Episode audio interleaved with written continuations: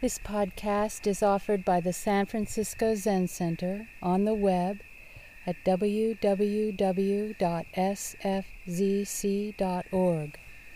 Our public programs are made possible by donations from people like you. Good morning.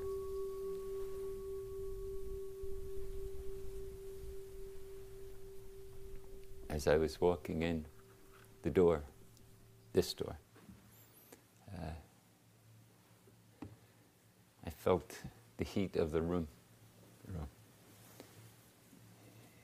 And uh, I shivered a little bit.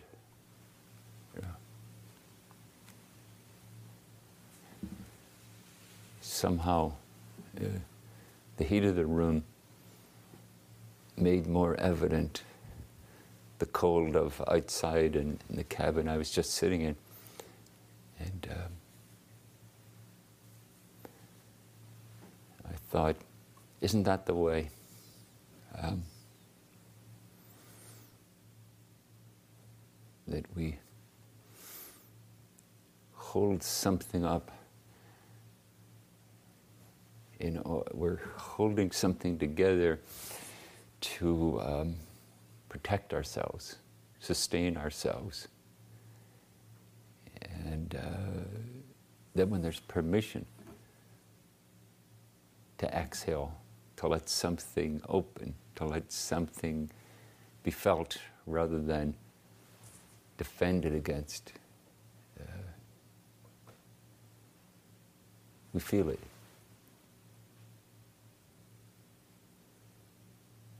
Here's a story I heard many years ago.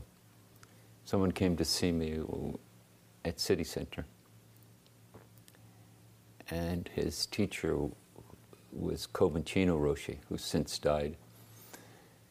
And uh, he said he was talking to Kobun, and then he said, Kobun, I'm a heroin addict. And Kobun said, well, at least you're not a murderer.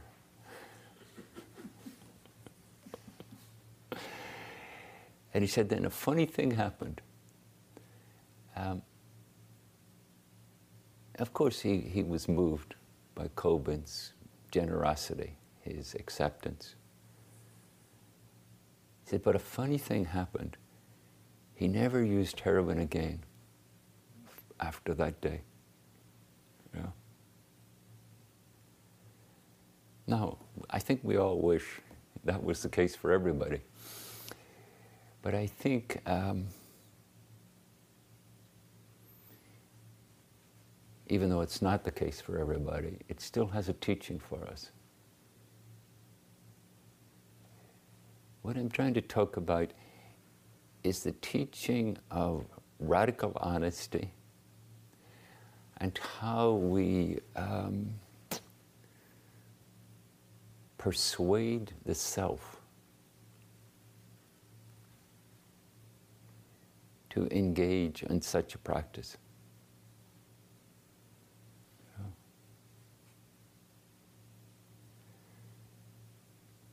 You know, over the years, without quite intending, I noticed that I'm more inclined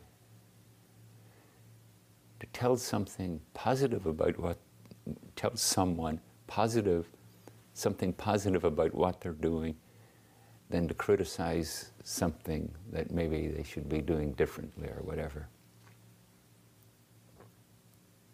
Quite literally, it's more effective.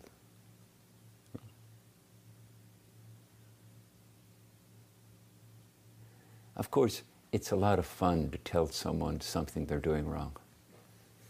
It proves you're superior, you're smarter, you can express your frustrations, uh, negativities.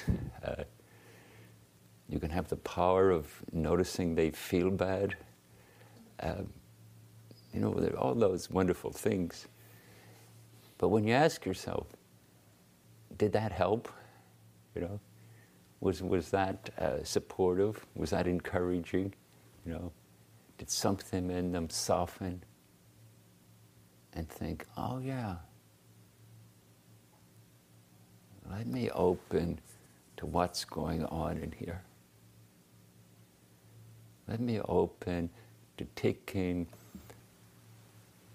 uh, becoming aware of what's, how the world is being engaged you know.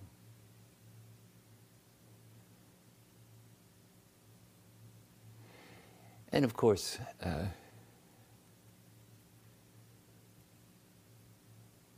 if it was just external negativity that we had to cope with, uh, that would be um, difficult enough. But then something in us,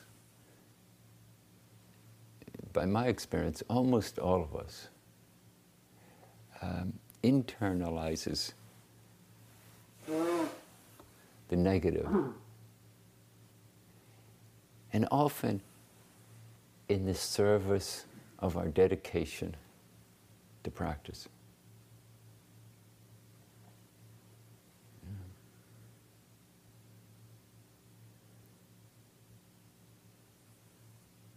Or maybe I'm just talking about myself. That's always a possibility. um,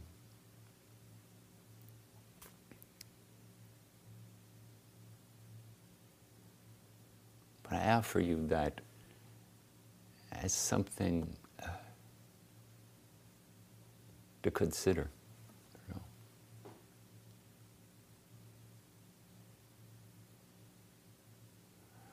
Once, um, about 10 years ago,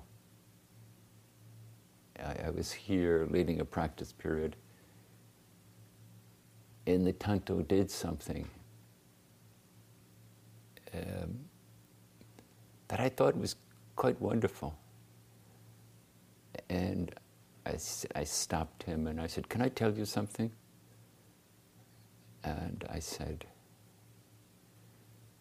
You know the way you did that? I thought it was c- kind of great. And he looked at me and he said, But? And I said, What? Just, There's a bud coming, right? and I said, No, actually. you know, feedback. Yeah.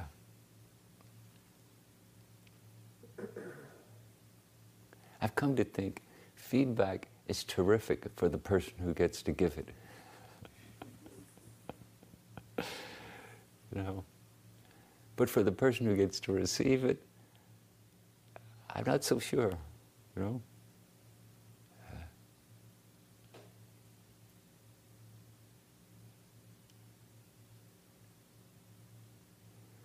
Sometimes it seems to me, uh, even when something, someone does something and you think, okay, well, that's not the form, or, you know, it'd be better if you did it that way, it would work better. Um, so what? They're in the midst of a learning process.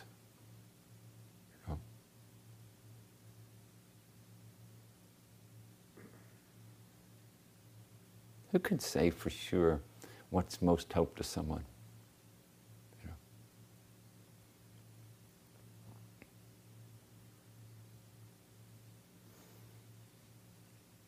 And then to internalize that consideration.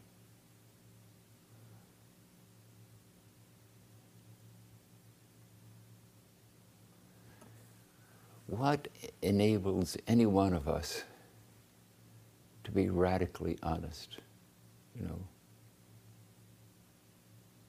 Sometimes we think, well, the unvarnished truth has a kind of cruel tinge to it. You're a selfish, lazy, arrogant person.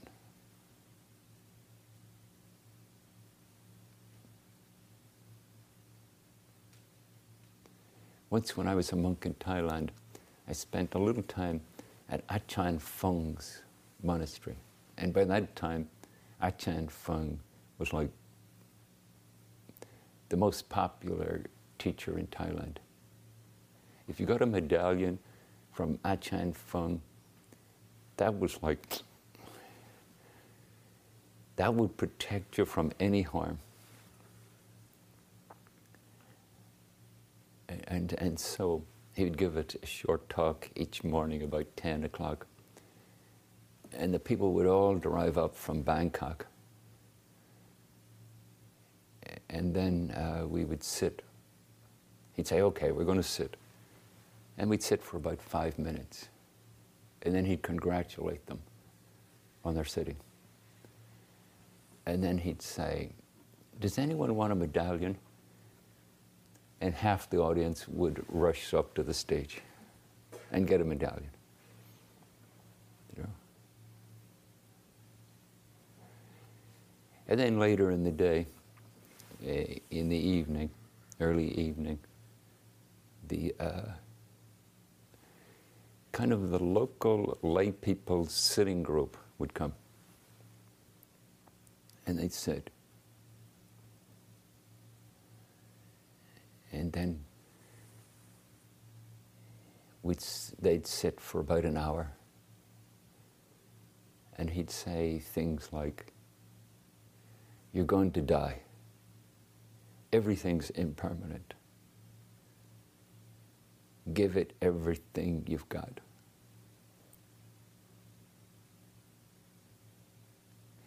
And then the lay people's sitting group would leave and he'd turn his attention to the monks. And he would say, Are you just here for the food? You know, have you, like, you think that's practice? Have you, you have no idea what practice is asking of you.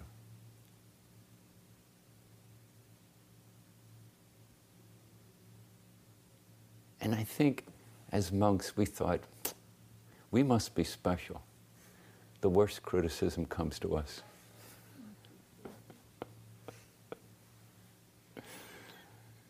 Certainly I did. I thought, oh, yeah.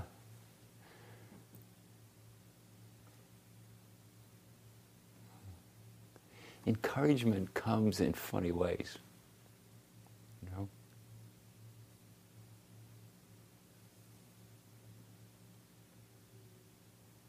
Sometimes the heat teaches us about being cold.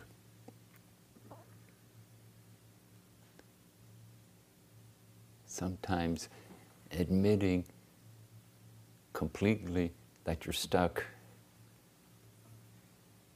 opens the path to freedom.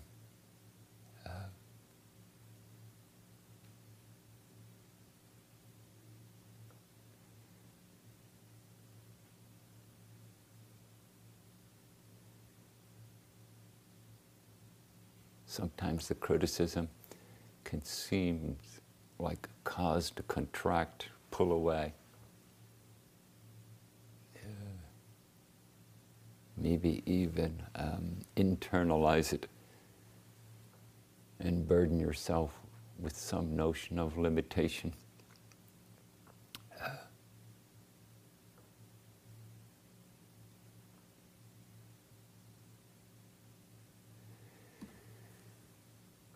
And hopefully,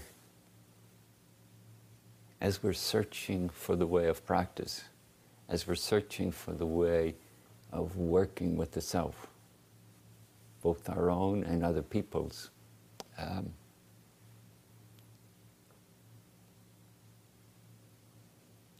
hopefully we can call forth a benevolence okay, what's most helpful right now?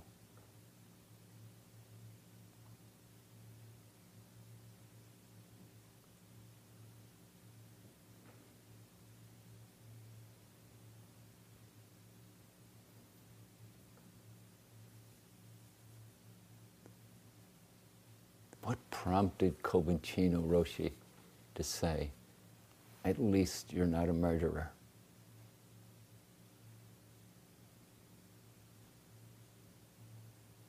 And the person who told me that story, he said he was stunned, you know, because the reason he blurted out, I'm a heroin addict, was he thought, I've been putting on a show. I'm trying to look good in this person's eyes. You know? And that's not what practice is about. Practice is not about fooling someone else into thinking you're something they can admire.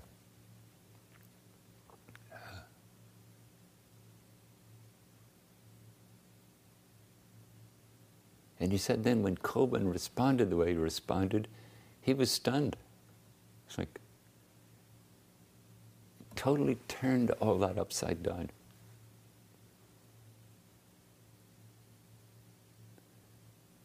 His confession of his own inadequacies, which he thought were a total game changer. Um,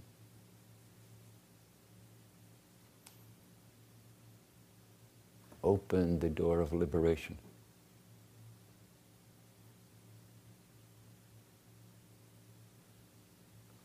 Maybe radical honesty is a risky business.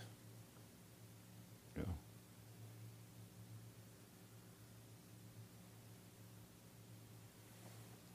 We all need some hopefulness. We all need some um, something, some way of being that offers us encouragement.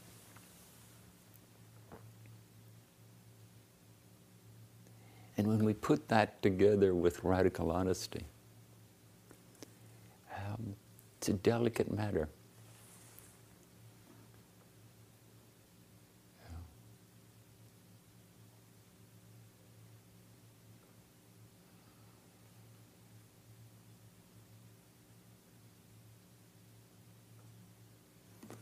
So all that, believe it or not, sprung from this sentence. The second sentence in the Fukan Zazengi.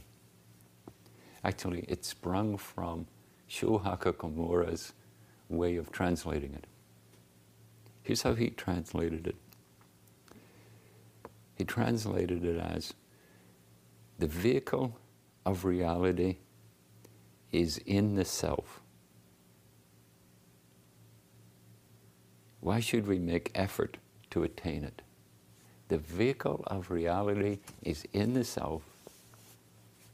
Why should we make effort to attain it? Here's how we usually translate it The Dharma vehicle is free and untrammeled. What need is there for concentrated effort?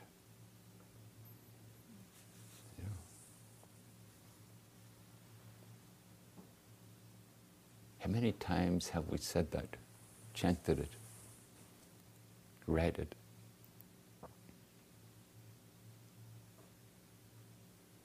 Untrammeled. We say that to ourselves all the time, don't we? you feel untrammeled today?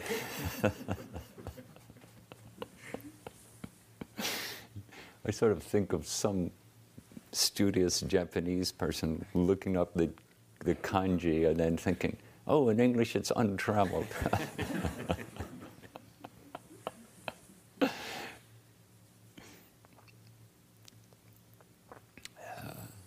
some of the other translations are the supreme teaching is free. So why study the means to attain it? Another one, the real vehicle exists naturally. Why should we put forth great effort?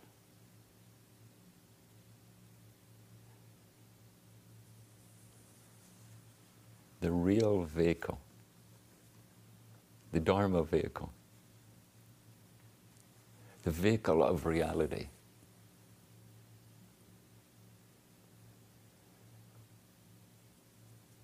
You know, the big challenge for us is that in our sincerity, we sort of swallow something whole. You know? The Dharma vehicle is free and untrammeled.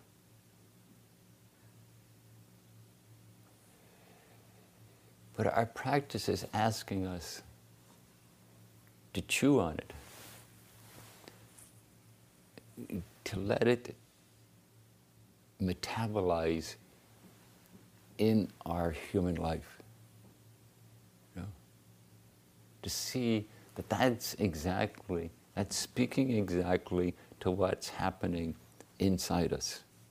That's speaking exactly what's happening between us. You know? That that's nothing other than coming in from the cold into the heat and noticing as the body instinctively relaxes, it feels its residual cold. Know?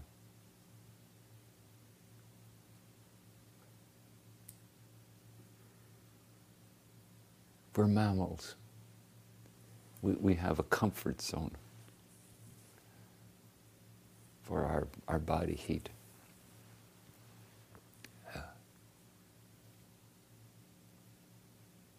We're thinking creatures. We construct a version of reality.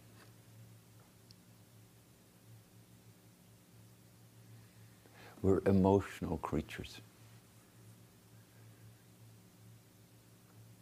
We're disgusted. We're encouraged. We're frightened. We're amused.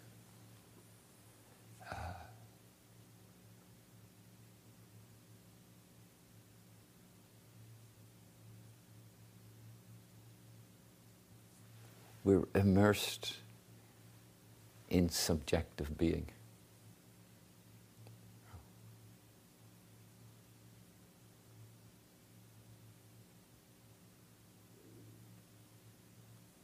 On a sensate level, on a cognitive level, on an emotional level, on a psychological level, on an interpersonal level.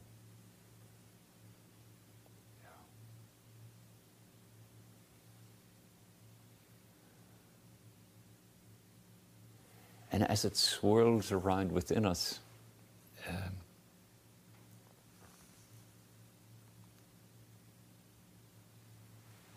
our diligence, our deep dedication is exploring how to open the door, the Dharma gate of liberation.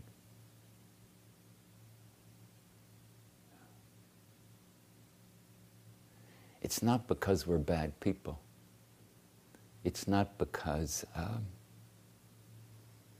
we're broken and we need to be fixed.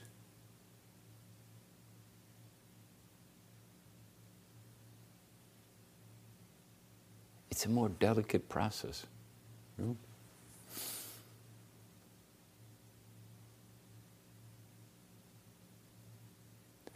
And when we chew on these marvelous teachings, when we let it enter into us, its request about practice.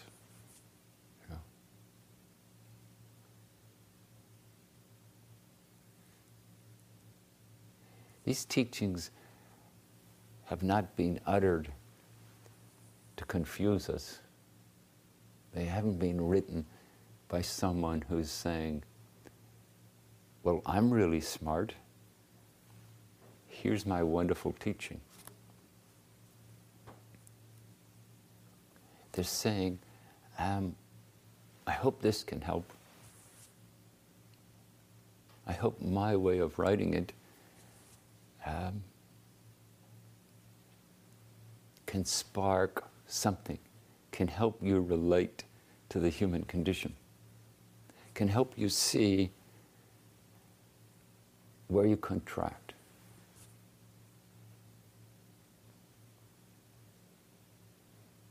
You know, when we pay close attention, we can see that even our thinking, our formulating, our reifying our concepts of existence, even that can have a kind of contraction.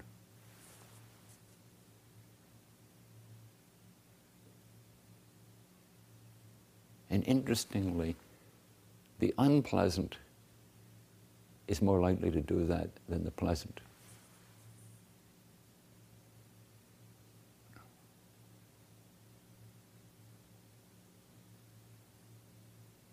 To watch the mind. Not as a scolding teacher.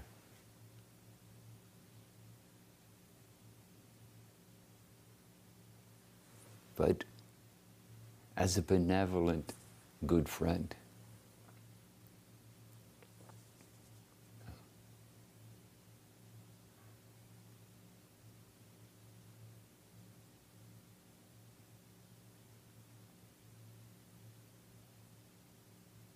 And, and the, the great sea of emotions.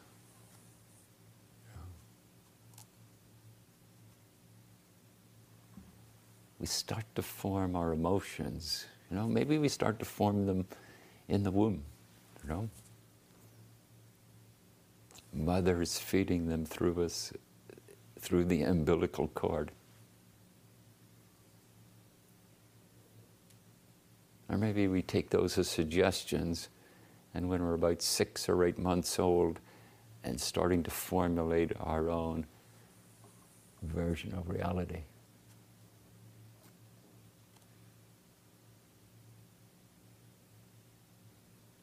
and we layer and layer and layer. And, uh, and then someday, amazingly, we end up in a Zen monastery. I mean, who'd have thought it? yeah, see that kid in the playground? He's going to go to a Zen monastery. I couldn't tell by the way he swings.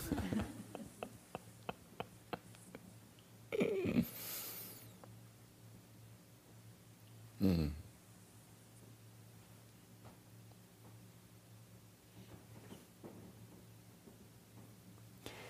Radical honesty isn't the avenging angel. It isn't the wrath of God come down to punish you.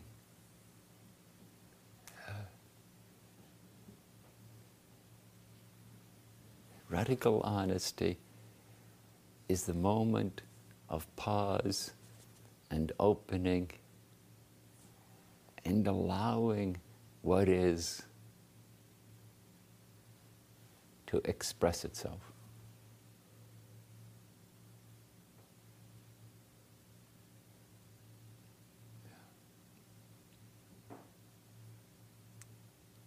And I'd offer you the notion it's a delicate process. Yeah.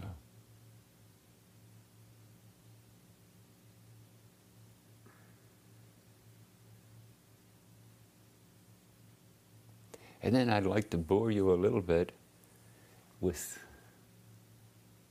being present for the inhale.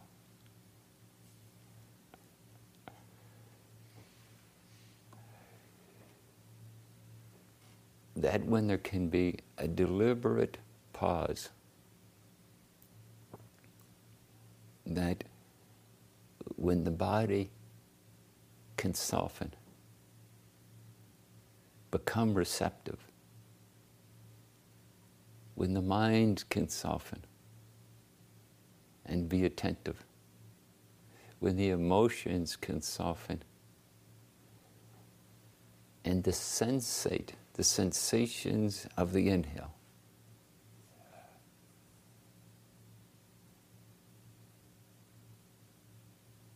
Just that can teach us so much about practice.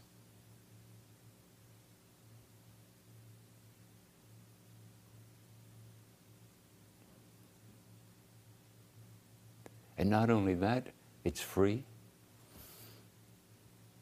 And so far, there's plenty of air, so it's not a competition.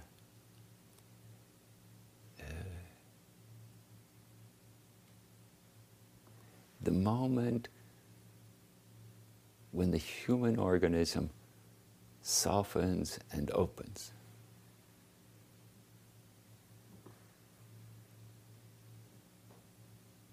Now, it would be wonderful if that always cascaded in a virtuous way.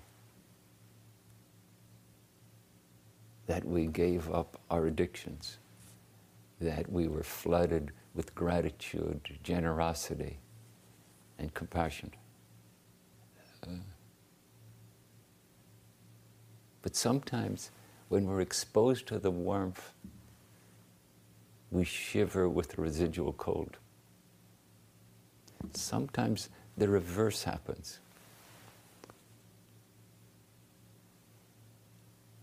It's as if something within us is saying, Well, now I've finally got your attention.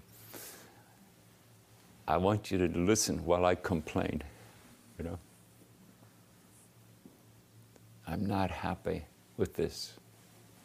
I'm still suffering from that. Yeah.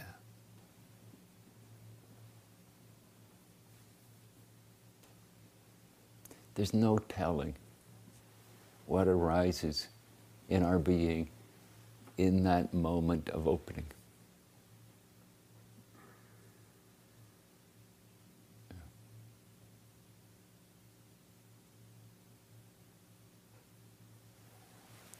And radical honesty is saying, whatever it is that arises, that's what has arisen. That's the next moment of subjective self. Whether you're feeling triumphant or defeated, whether you're feeling you love the whole world or whether you're feeling um, a deep bitterness for some aspect of life. So be it.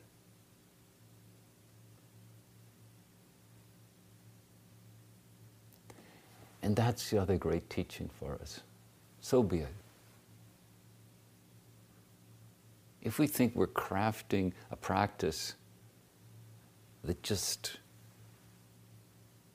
makes turns everything into sweetness and delight. Um, we're caught up in a naivete. Then, if you don't get sweetness and delight, you must be doing something wrong.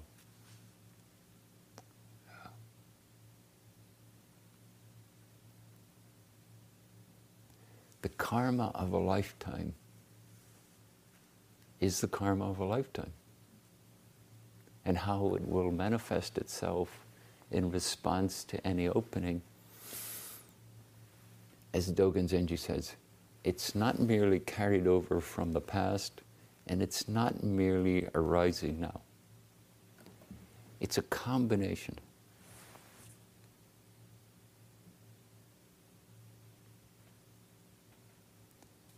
And part of our challenge is when it's not what we wanted, when it's not what we expected, when it's not what we approve of, um, can we be present for it anyway?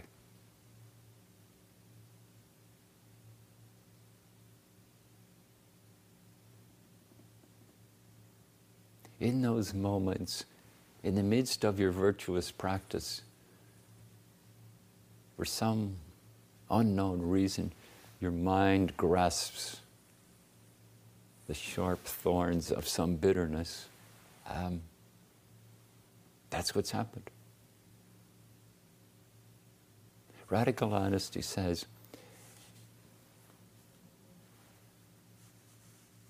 before you get busy fixing it, What is it?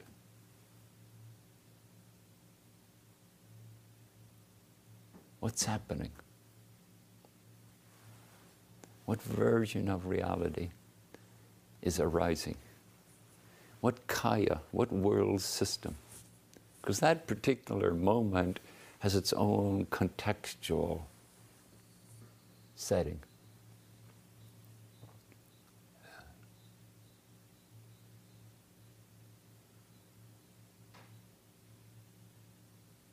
The question why should we make effort to attain it? It's interesting,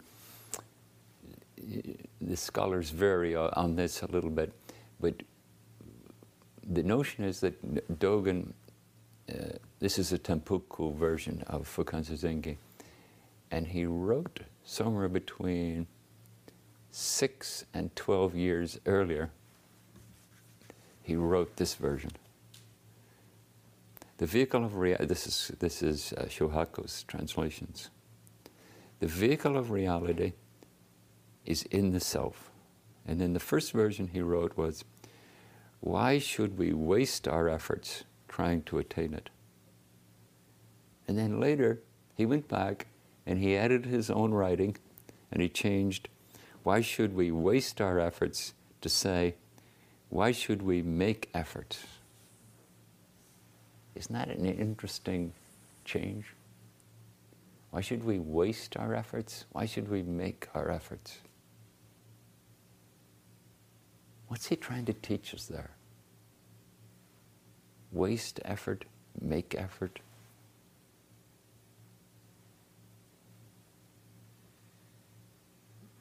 What is he pointing at that he's saying? And please consider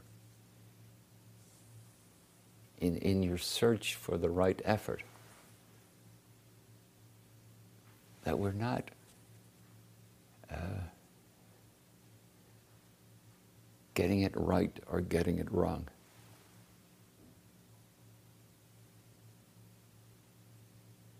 That there is an effort required, but it, it's not fixing something. It's not imposing something. It's not demanding something.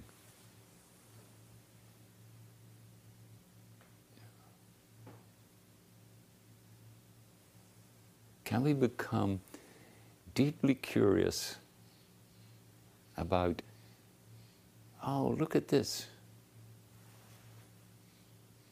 Look at this powerful wind that has rushed into my quiet mind.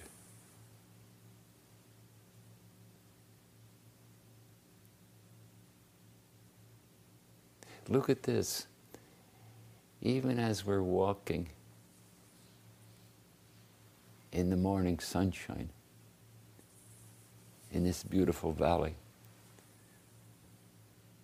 my mind is busy replaying an old tape.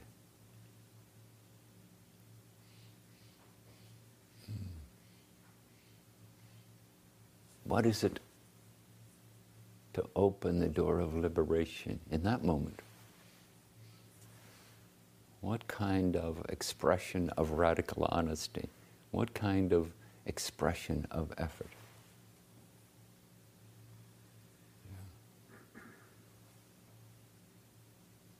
Each of us is challenged to look at this process that's going on inside of us and discover.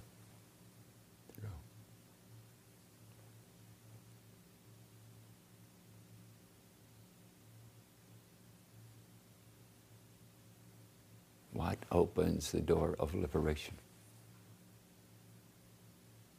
What does that phrase even mean? Does it mean on a sensory level? What is it that the body softens and receives the inhale? Does it mean that in the way the mind contracts in its conceptualizing, that that softens?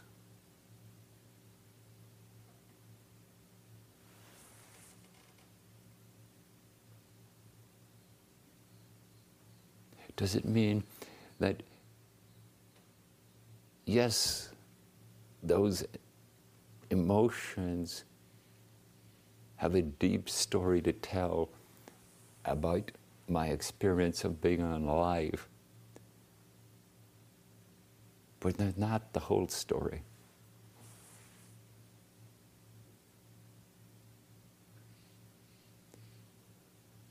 Can the world be forgiven?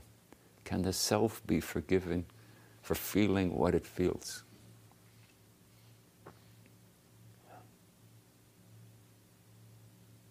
This is our inquiry.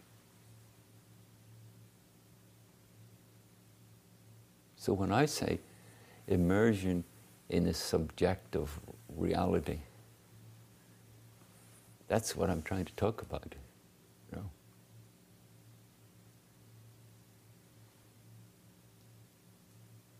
I'd offer you this cognitive um, framing that when something arises, oh, that person, oh, this is the version of that person I'm creating right now.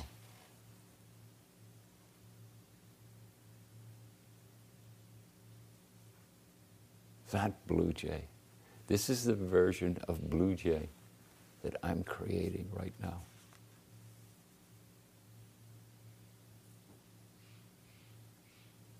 And in a moment, I will create something else.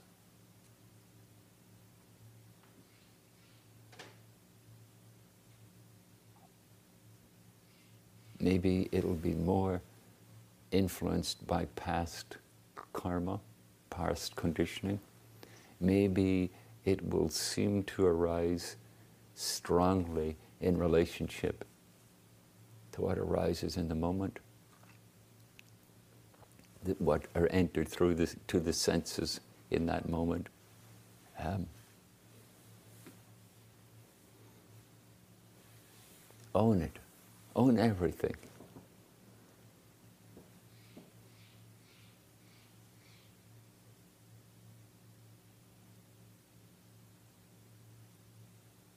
The subjective influence is very powerful. When we own it, and especially when we're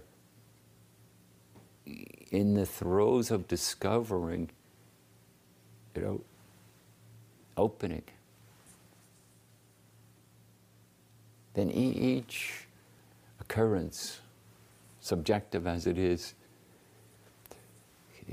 can be. Uh, a finger pointing at the moon of opening.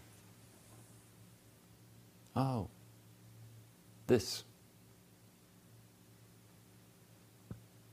Each experience can be Shakyamuni holding up a flower. He wasn't saying, this is the only flower that expresses the suchness of what is.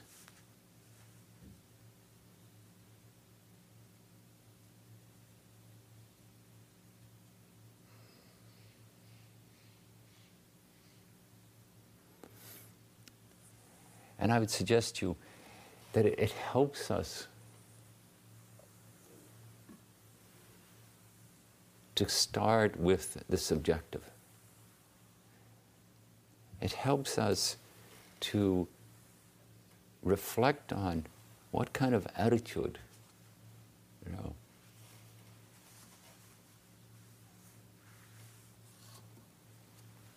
do I deflect it into my considerations of others. Well, I'd be fully enlightened except for that person who sits beside me and moves during the interval.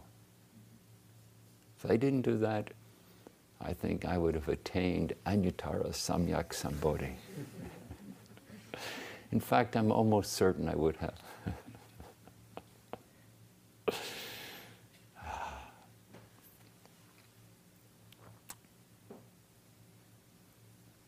What an amazing thing to have a human mind.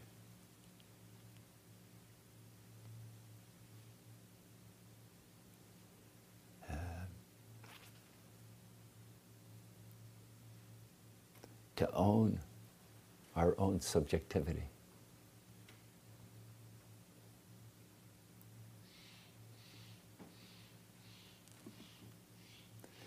That thought makes me think of a great witticism of Oscar Wilde.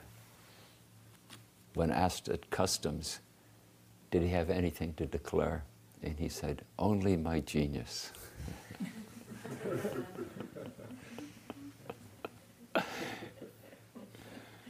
I think we're all kind of genius when it comes to conjuring up reality.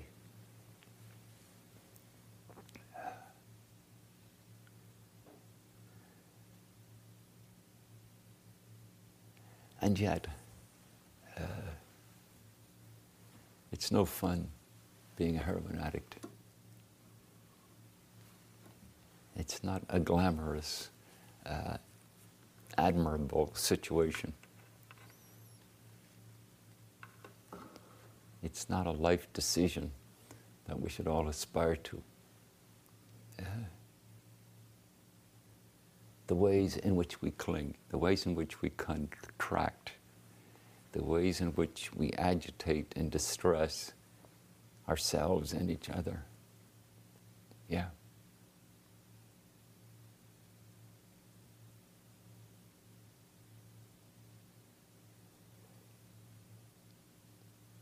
But all I'm saying is, please consider, rather than uh, letting that be your contemplation, the endlessness of suffering, please consider the possibility of liberation.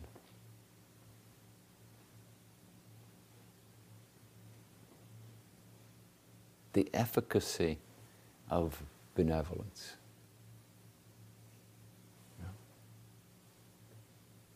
Towards yourself and towards others.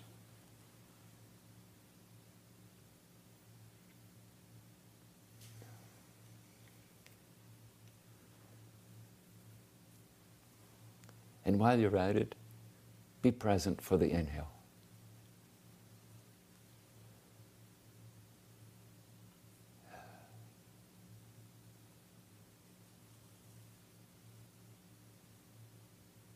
since the time of Shakyamuni, and probably before Shakyamuni, awareness of breath has been considered a very effective and potent practice.